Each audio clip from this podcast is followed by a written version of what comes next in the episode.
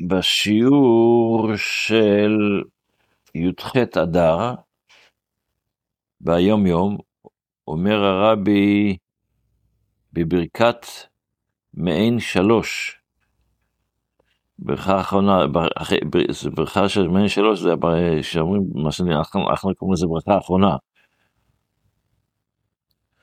אז יש הלכה שאומרת, כשבן אדם אה, אכל פירות ושתה יין, אז יש ברכה, יש ברכה על פירות, יש ברכה על מזונות, יש ברכה על, על, על יין.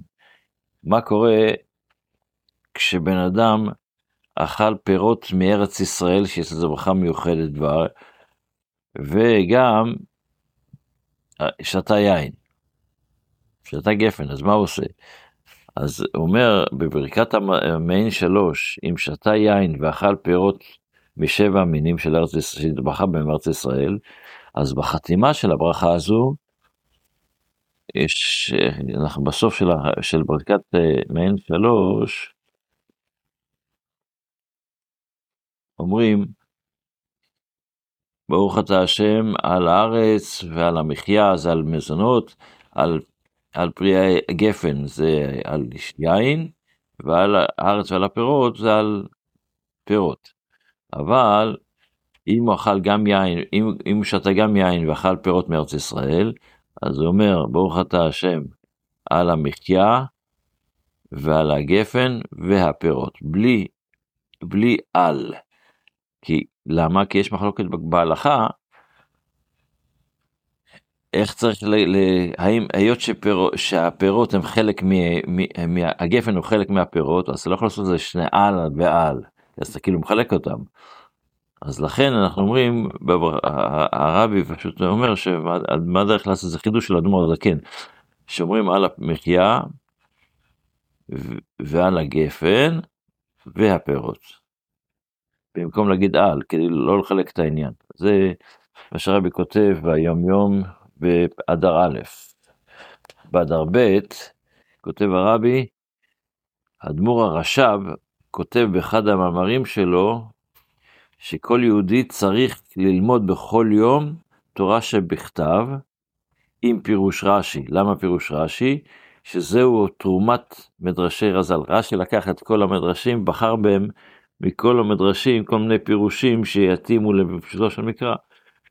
ולכל הפחות גם צריך בכל יום, לא בכל יום, בכל שנה לגמור מסכת.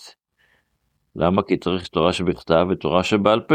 אז בנושא הזה, אתה לומד גם תורה שבכתב עם פירוש וגם תורה שבעל פה. בתפילה, אנחנו בהמשך של ה...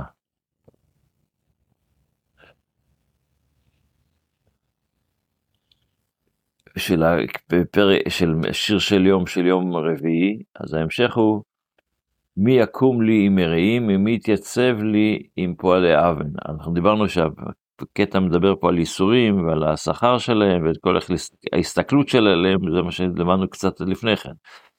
עכשיו אנחנו אומרים לקדוש ברוך הוא, אני מבין שהצרות, מי יקום לי עם מרעים, כל המרעים שלי, כל אלה שעושים לי את הצרות, מי עוזר לי? מי יתעצב לי עם, עם פועלי אבן? לולי השם עזרתה לי, כמעט שכנה לדומה נפשי. אני מבין שכל העזרה שיש לי, שאני גם בצרות, מישהו עוזר לי, שאני מודד איתם, שאני אוכל לצאת מהם. אז כל זה, זה מהקדוש ברוך הוא. המצוות. בצרות, אלה שמייצרים אותי, שרודפים אחריי, אלה שעושים צרות. ספר המצוות עושים. מה? ספר המצוות.